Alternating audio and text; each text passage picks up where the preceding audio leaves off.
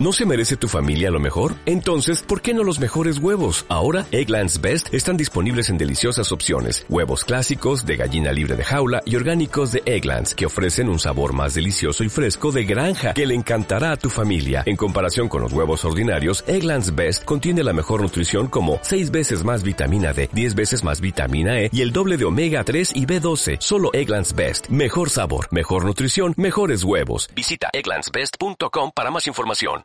Hola, ¿qué tal amigos de Hex Santiago? Este es un nuevo capítulo de su programa Edu Ondas. De hecho, si no me equivoco, estamos en el séptimo capítulo. Eh, y han sido siete capítulos bastante interesantes. Comenzamos con la educación disruptiva, después seguimos con Flipped Classroom, después hablamos de ABP, hablamos de los datos en la educación, hablamos de la evaluación, los instrumentos de evaluación. Pero hay un tema que aunque no lo crean, me gusta mucho y tiene cierto nebulosa para mí, porque no me he atrevido, yo siendo profesor, de usarlo tanto. Y se llama la gamificación. Es por eso que también además tenemos un gran invitado el día de hoy, que es Rafael Domínguez García.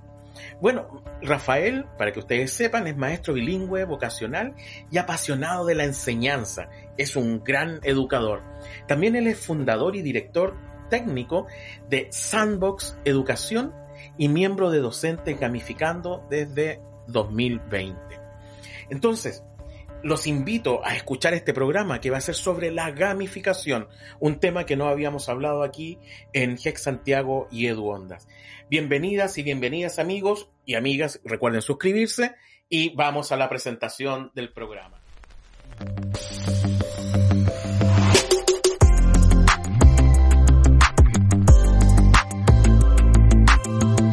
Podcast Head Santiago.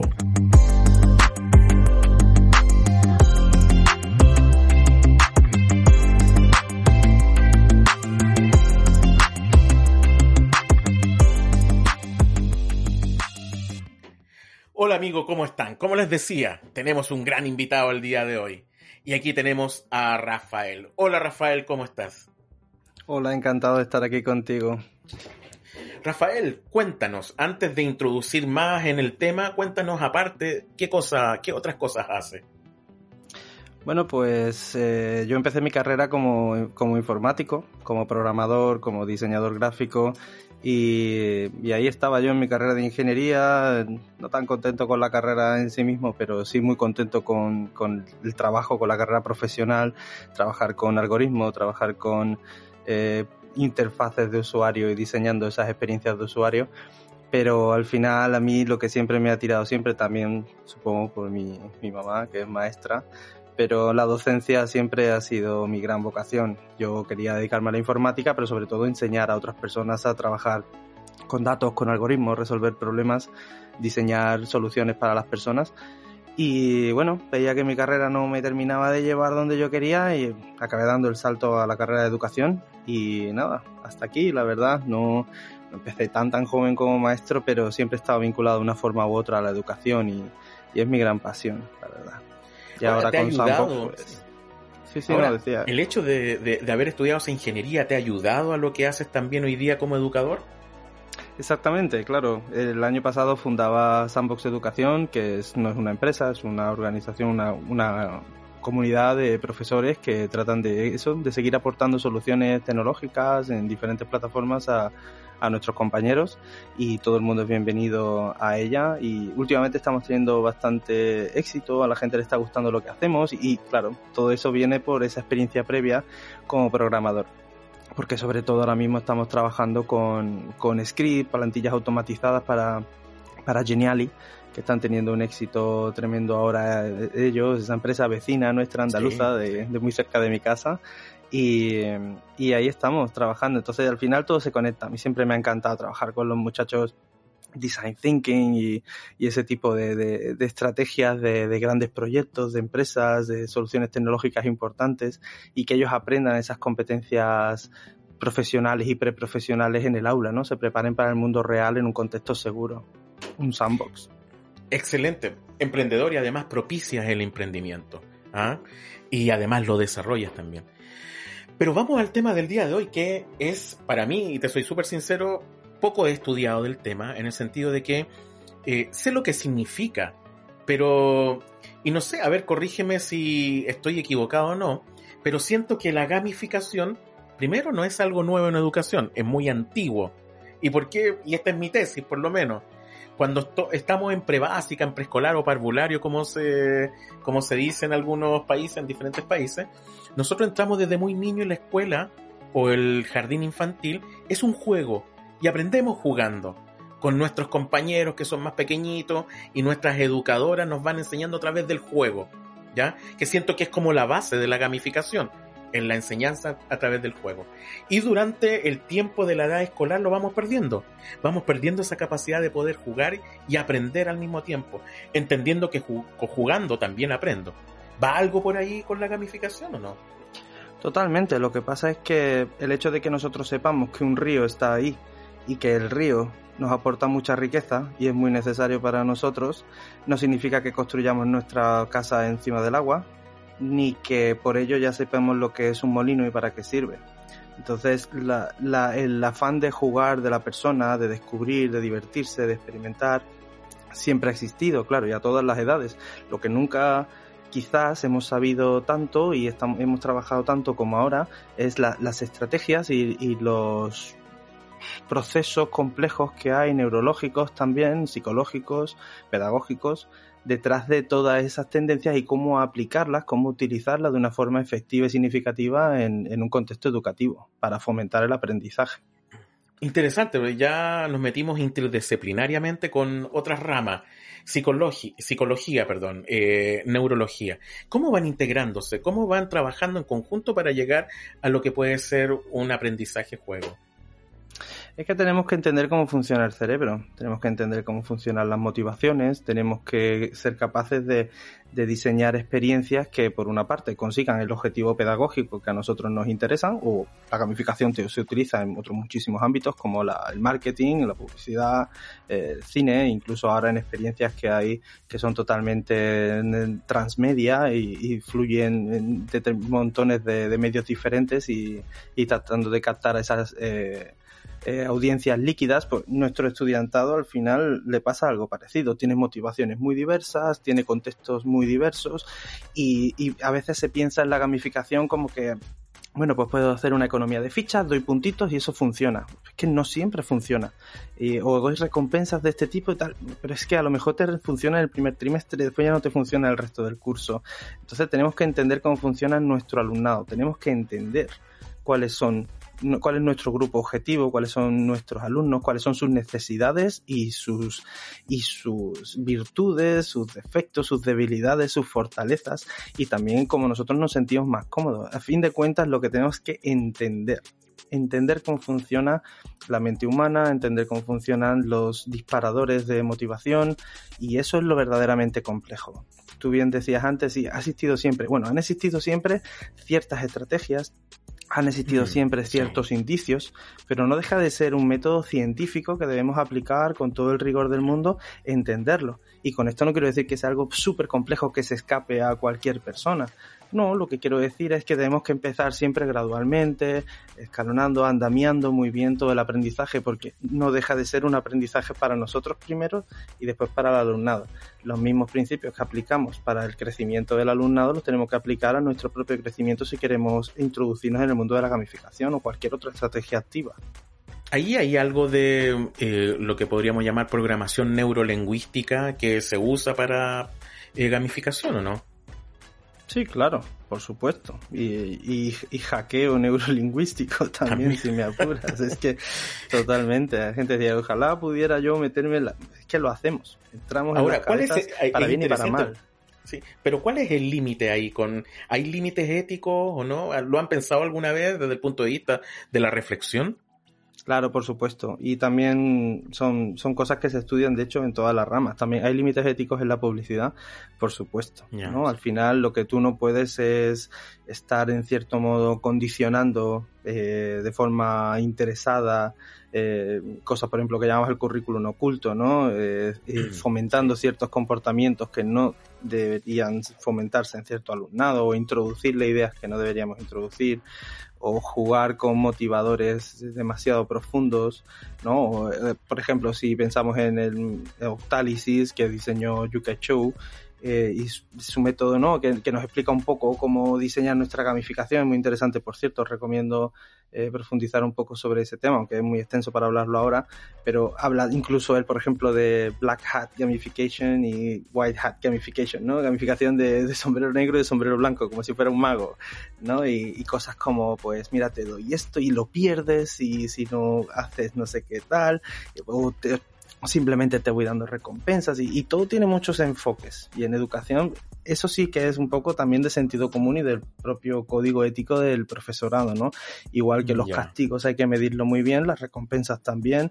Tampoco debes condicionar a un alumno siempre a una recompensa, porque si no, al final vas a acabar consiguiendo que si retiras la recompensa también retiras el, eh, la modificación de conducta, ¿no? Porque estás condicionando y no somos perritos de Pavlov, somos personas. Y, debemos experimentar.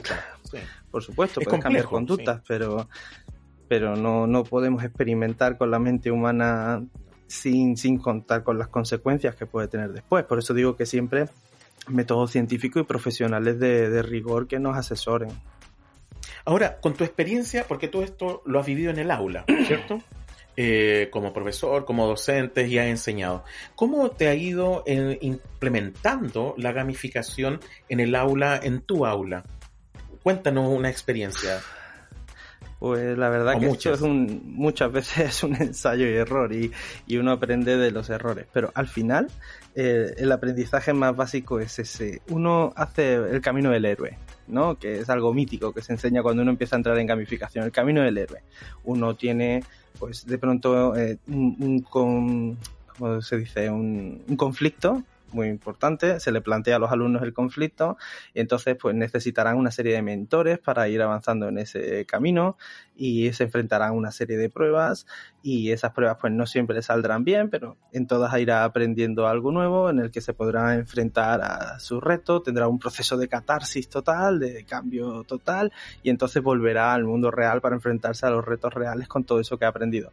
¿Eso aplica al profesor? Pues por supuesto tú empiezas con una idea muy clara en tu cabeza, no quiero hacer esta gamificación, quiero fomentar este tipo de comportamientos. Empiezas a aplicarlo y de pronto te das cuenta de que no funcionan. Y tú dices, no estoy consiguiendo lo que me gustaría. Entonces, punto uno, fundamental, la autoevaluación del proceso. Autoevaluación nuestra, porque nos centramos muchas veces en evaluar al alumnado y el alumnado no ha conseguido las cosas. ¿Por qué no lo ha conseguido? ¿Tengo yo algo que ver en eso? Normalmente siempre voy a tener algo que ver. Pero qué grado de responsabilidad tengo yo, qué grado de responsabilidad tiene la metodología. Y a mí me, ha pasado muchas veces de intentar conseguir algo y de pronto ver que los alumnos no terminan de enganchar con la narrativa, por ejemplo. Y es complejo, quizás no los he escuchado suficiente. ¿no? O, o quizás es muy importante como cuando trabajamos aprendizaje cooperativo. Los primeros que tenemos que cooperar para enseñar cooperación somos nosotros. Pues quizás un profesor solo enfrentado a una gamificación, pues quizás no sea la mejor idea según la complejidad que tenga. O simplemente voy a insertar determinadas dinámicas gamificadas dentro del aula. Pues por ejemplo eso, pues voy a hacer un, eh, un no sé, un un sistema para contar los libros que se leen los alumnos durante el curso de la biblioteca escolar. Y entonces voy a ir marcando los libros que se leen y, hago como un lectómetro, ¿no? Que no me salía la palabra. Pues no se trata de gamificar todo, sino que se trata de buscar elementos. Exactamente, solo quiero que lean más. Pues bueno, quizá un lectómetro ya funciona, pero es que ese lectómetro pueden ser navecitas del Space Invaders, pueden ser Pokémon que van consiguiendo cada vez que se ven un libro y consiguen una pegatina al azar y la pegan en su colección, o una serie de cromos de Star Wars y van liberando personajes, y, quizás con algo tan sencillo ya lo tenemos, ¿vale? O sea que no es algo que sea demasiado complejo. La cuestión es que al final para ellos la motivación sea más intrínseca que extrínseca, que siempre venga del propio reconocimiento personal, de, de crecimiento personal, que de, que de la recompensa en sí que se obtiene. Y muchas veces pecamos de eso. Point, badges and leaderboards, que dicen los, los angloparlantes, ¿no? Puntos, insignias y rankings. Pero es que al final, a lo mejor pones un ranking y, y el que está un poco más abajo mira arriba y dices que nunca voy a llegar si nunca voy a llegar, no me esfuerzo, porque total, ¿no? Y hay nunca voy a ganar. También. Claro, entonces entras en la frustración. Ahí entramos en otra teoría psicológica muy importante, como la teoría del flow, ¿no? De Csikszentmihalyi, pero me perdone si no lo he pronunciado bien, que seguro que no. Que que, también es una teoría que ha hecho ganar millones de dólares y de euros a grandes compañías diseñadoras de videojuegos y en cambio a nosotros también nos hace tener un, éxito bastante interesante si somos capaces de aplicarlo al aula. ¿no? Tú tienes una gráfica en la que tienes eh, la dificultad de la tarea frente a la competencia del alumno. Pues si la dificultad es demasiado alta para la competencia que tiene, pues se va a frustrar. Si ocurre a la inversa, se va a aburrir en cambio, si conseguimos fluctuar en el medio, pues vamos a tener un equilibrio entre frustración y aburrimiento. Lo que pasa es que ese equilibrio, como dice Charles no es una línea recta, no es un sistema lineal, que tengo que mantener siempre tanta competencia, tanta dificultad, sino que tengo que ir dando esfuerzos y descansos al alumno. Ese tipo de cosas son más complejas, ¿no? Cuando doy la recompensa, si es inmediata, si es eh, síncrona con las tareas, si es asíncrona cada cierto tiempo que voy afianzando determinados logros y de pronto pongo una tarea complicada, el alumno le cuesta, pero y, ahora le doy un descanso con unas cuantas tareas sencillas, el alumno vuelve a acomodarse, otra vez vuelve a sentirse seguro de sí mismo y otra vez le vuelvo a plantear un reto y otra vez la cuesta arriba y de nuevo le doy un descanso. Y esa es la teoría del flow, ¿no? Fluir. Y yo creo que para mí eso resume completamente lo que es un sistema bien gamificado, que el alumno se sienta que fluye, que avanza, que progresa, que crece, y en ese, por eso mismo, y en ese fluir, en ese avanzar, se siente, el alumno va, eh, va entendiendo que está en un proceso de aprendizaje o no. O tiene que darle a entender, oye, aprendimos esto, esto fue mediar el aprendizaje, o él mismo se va dando cuenta de su proceso de aprendizaje. Claro, al final, por ejemplo, algo que yo he utilizado bastante es la, revista de reflexiones. El metaaprendizaje, la metacognición son fundamentales. Si el alumno no sabe qué es capaz de hacer, es imposible que, que, progrese. Mira, una de las cosas que yo siempre digo es qué pena esa gente que sabe hacer tantas cosas y después llega, por ejemplo, a una entrevista de trabajo y le preguntan qué es bueno o di algo bueno de ti y no saben qué decir un exceso de humildad tal vez, inseguridad o simplemente que no le han enseñado a hacer su currículum vital. No su currículum vitae solo de una sucesión, sucesión de eventos históricos en su vida en la que ha conseguido determinados títulos académicos o ha hecho ciertas cosas. No, no. ¿Tú qué has conseguido y cómo lo has conseguido?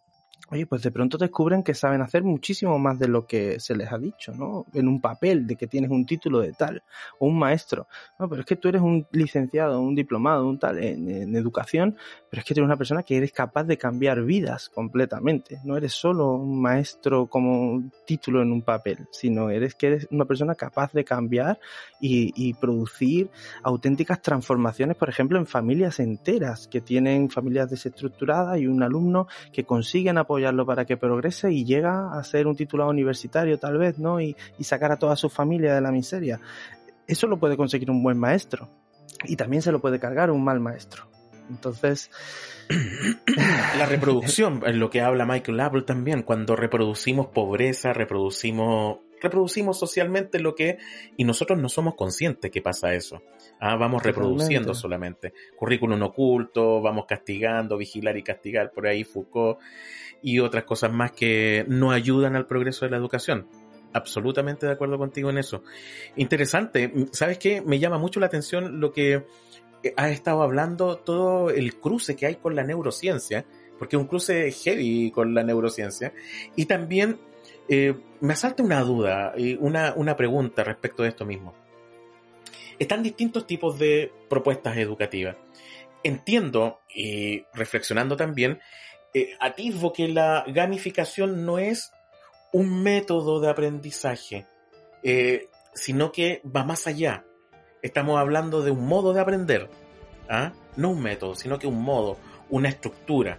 Por lo tanto, estaríamos hablando que podría ser en un momento a lo mejor el constructivismo, en otro momento el, el ¿cómo se llama? El, el tele, teleeducación, pero la gamificación pareciera que fuera una estructura distinta. De apoyo. ¿Ah? ¿O es solo de apoyo? qué buena la pregunta que, hiciste, eh, o, la, o la acotación. ¿Es solo apoyo o podría transformarse en la educación o un modelo educacional? Ahí, ahí está, ¿puede transformarse en un modelo educacional? Más que en un apoyo simplemente. Pues sí, es que cuando, cuando, lo, cuando te pones a investigar sobre gamificación, descubres un dato, por ejemplo, muy interesante, que es al ser humano le encanta perder. ¿Qué piensas de, de esa estrategia? Te hago yo esa pregunta, por ejemplo, ahora. ¿Qué piensas de esa afirmación? Al ser humano le encanta perder. Complicado, ¿no? Complicado. Pero es que si eso no fuera así, empresas como, por ejemplo, King, la diseñadora de, de Candy Crush, no hubiera ganado, por ejemplo, en picos de ingresos determinados días 500 mil dólares en premios de en compras de un dólar por personas que necesitaban un movimiento para pasarse el nivel en el que estaban porque al ser humano le encanta perder, pero siempre cuando sabe qué es lo que necesita para poder superar el obstáculo. Entonces nos engancha, es decir, casi lo tengo, casi lo tengo, solo necesito un poco más, uno más, uno disfruto perdiendo. Es como, es como eso que te duele, pero no puedes dejar de rascarte. Pues pasa así, pasa así. Y no es que tengamos que hacer sufrir a nuestros alumnos, por supuesto que no, pero tenemos que entender dónde está el camino que hace que nuestro alumno se enganche. Entonces, no es un método eh, fijo para todo el mundo igual, porque a cada uno le engancha una cosa diferente, a cada uno le motiva, le divierte y le apasionan cosas diferentes.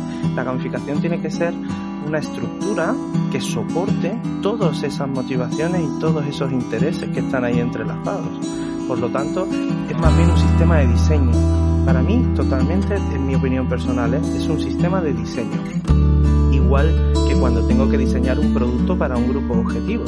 Tengo que conocer cuál es mi grupo objetivo. Son hombres, son mujeres, son de esta horquilla de edad, son de la otra, son de la tercera edad, son niños, son niños en un contexto privilegiado, son niños en un contexto desfavorecido, es un centro con grandes recursos económicos y materiales y tecnológicos o no. Y una vez que conozco todas esas realidades, entonces puedo empezar a diseñar. Pero es que la misma narrativa que estoy utilizando en un centro súper desarrollado, puedo utilizarlo en un centro que está todavía en vía de desarrollo, de adquirir materiales tecnológicos. Lo que tengo que adaptar son los materiales, ciertos objetivos, eh, ciertas conductas que yo quiero eh, alcanzar. Entonces no es un método, venga, lo que funciona aquí funciona allá, que es lo que sería un método. Es un, sistema de diseño, es una forma de diseñar experiencias educativas. A mí me gusta que se hable de experiencias educativas porque nos hace recordar siempre que son vivencias, son cosas que los alumnos van a disfrutar o sufrir y de muchas maneras diferentes. Cada uno vive las experiencias de una forma diferente, las traumáticas y las placenteras. Por lo tanto, es una cuestión de, poner siempre al alumno en el centro y a nuestro alumnado, a nuestro grupo en el centro y a su familia, a su contexto y qué necesitan para el futuro y para la vida. Entonces, con eso en mente podemos diseñar nuestra experiencia y para eso necesitamos entrelazar todas esas áreas que estábamos hablando antes. Pero al final es un diseño, un diseño de una experiencia, una vivencia personal, académica que va a transformar la vida porque además también con lo que plantea, también uno podría decir, ¿sabes qué? Puedo cambiar la vida de una persona, puedo cambiar el futuro de esa persona y puedo hacer crecer a esa persona. Como también puedo hacer lo contrario, que es lo que yo siento que hay sistemas educacionales que hacen lo contrario, entre paréntesis. Ahora, entendiéndolo como un sistema, puede armar una educación distinta. Eh, ¿Podríamos pensar en un futuro como una escuela gamificada? Es un cambio de paradigma total. Pasamos de, ver el currículum como una lista de elementos que el alumno tiene que, embeberse en la cabeza, como una serie de competencias que el alumno tiene que adquirir. Entonces, cuando pasas de contenidos a, a, conductas, de contenidos a competencias, pues cambia mucho el plano. Pero es que el mundo funciona ya por competencias. Lo que buscan los grandes mercados son competencias. Entonces tenemos que empezar a pensar que, que sí, que tenemos una cultura del esfuerzo, que sí, que el alumno se tiene que esforzar y que tiene que trabajar y que tiene que dar lo mejor de sí mismo, pero también es verdad que tenemos muchas influencias mediáticas que antes, generaciones anteriores, incluso de una generación para la otra, son muy cambiantes, que hay presiones sociales muy diferentes a las que había hace 20 años que, hay motivaciones muy diferentes, que hay profesiones que no existían hace 10 años y que las profesiones, como decía Ken Robinson, que van a eh, eh, ocupar nuestros alumnos ni siquiera existen, ¿no? Todavía. Y tenemos que formarlo para esas experiencias. Entonces, no vamos a saber exactamente qué contenido en sí va a necesitar el alumno, pero sí podemos prever un poquito más qué competencias son fundamentales. Entonces, cuando diseñemos una escuela gamificada, lo que haremos es diseñar una escuela en la que se tengan en cuenta los intereses del alumno para exprimir al máximo su capacidad y sus competencias. Y por supuesto, utilizaremos narrativas, que será uno de los elementos más fundamentales para dar un contexto a ese alumno. Porque sí, yo siempre, por eso fundé Sandbox, yo creo que las escuelas son un sandbox, ese entorno seguro de pruebas en las que eh, se pone en marcha un montón de iniciativas y, se, y, y después ya para liberarlas al mercado, ¿no? Pues, pues eso, esa es la escuela, ese círculo mágico en el que entra el alumno y se le dota de ciertas experiencias, se le hace vivir una serie de cosas para que el alumno desarrolle esas habilidades que después en el futuro, en el mundo real, pueda ah, ejecutar, ¿no? El camino del héroe, a fin de cuentas, de nuevo, de Campbell. Y, el héroe que le gusta perder. Y, le gustará, y le gustará, le gustará enfrentarse a los retos, porque no podemos tener miedo al error. En la escuela no se puede tener miedo al error. Eso será otro de los elementos de la escuela gamificada. El error será parte del proceso y nunca algo a penalizar. Se, se, penalizará, bueno, pues como todo, al final, pues avanzas menos rápido o no has conseguido esta vez lo que te proponías, pero lo vas a conseguir en la siguiente porque, porque te voy a dar toda la retroalimentación necesaria o el feedback para que tú sepas exactamente qué necesitas para dar el siguiente paso o por qué esta vez no te ha salido bien. Pero tranquilo, que vas a tener todo lo que necesitas para que la próxima vez lo superes. Y si no, la próxima, y si no, la próxima. Y si no, vas a llegar a donde, a donde tú puedas llegar, porque bueno, también está eso de que todo el mundo es capaz de todo si uno quiere. No, por desgracia no, es algo políticamente incorrecto quizá decir a veces, pero todo no se puede conseguir. Todo, a todas partes no se puede llegar hay ciertas limitaciones sociales, personales, individuales, de muchos tipos, pero al final lo que tenemos que garantizar es que si el alumno se plantea una meta, al menos que siga teniendo la ilusión siempre, porque nunca se sabe, nunca se sabe con lo que va a encontrar por el camino, nuevas motivaciones, y lo que no podemos es deprimir a un alumno. Siempre tiene que estar ilusionado, y la frustración nunca jamás va a ser un buen consejero para su vida y sus decisiones. En la vida pasa eso. Totalmente. Eh, bueno, Rafael, uh, han pasado ya varios minutos, aunque no lo creas, ya estamos terminando nuestro programa.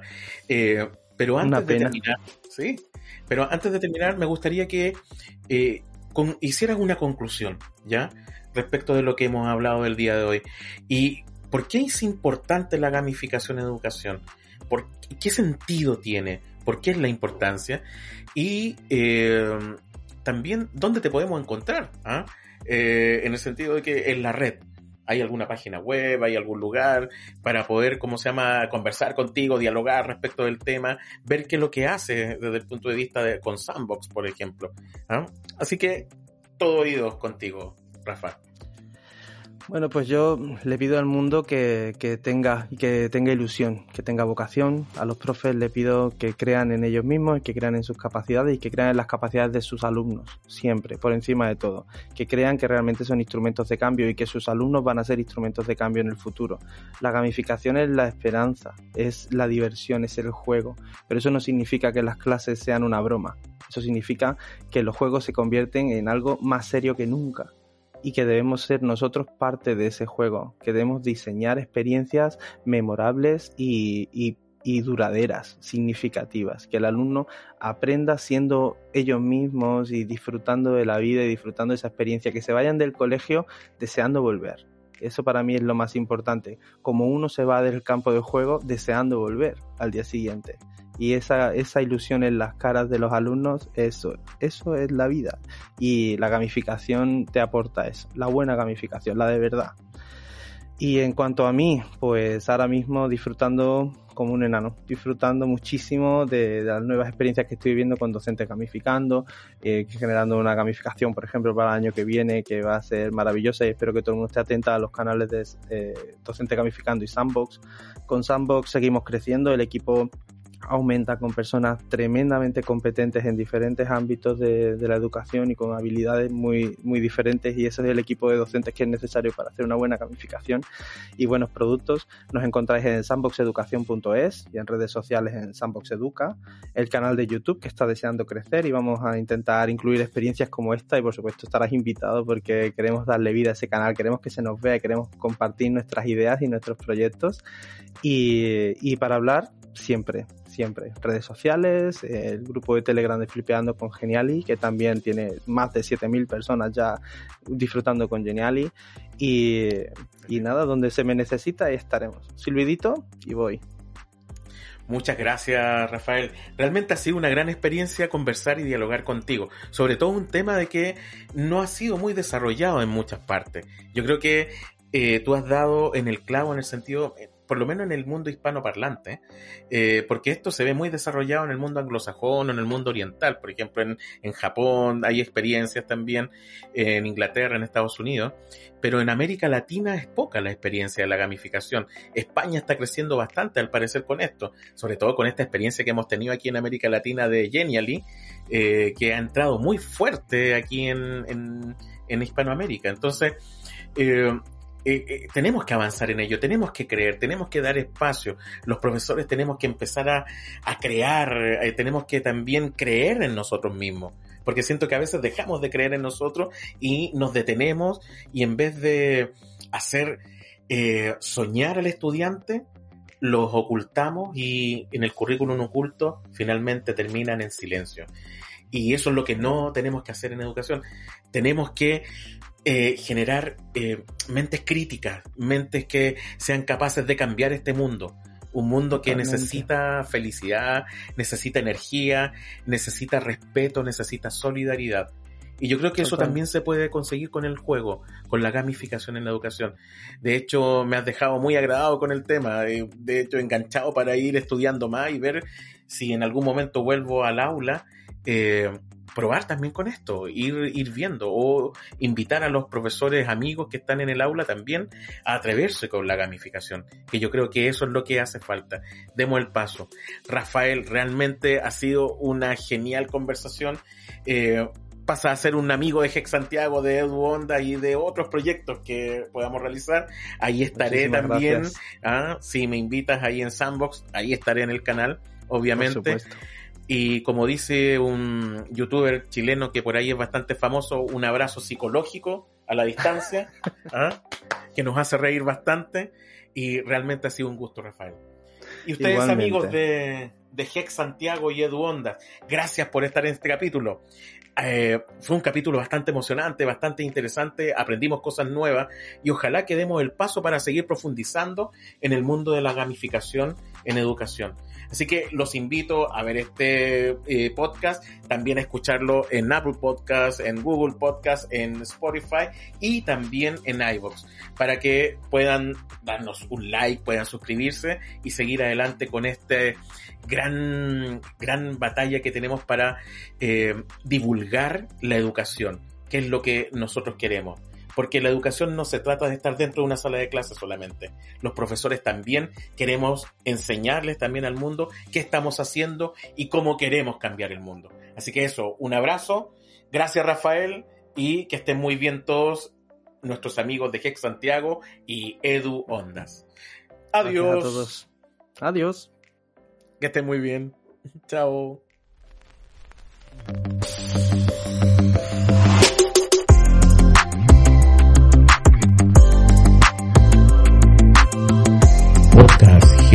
Santiago.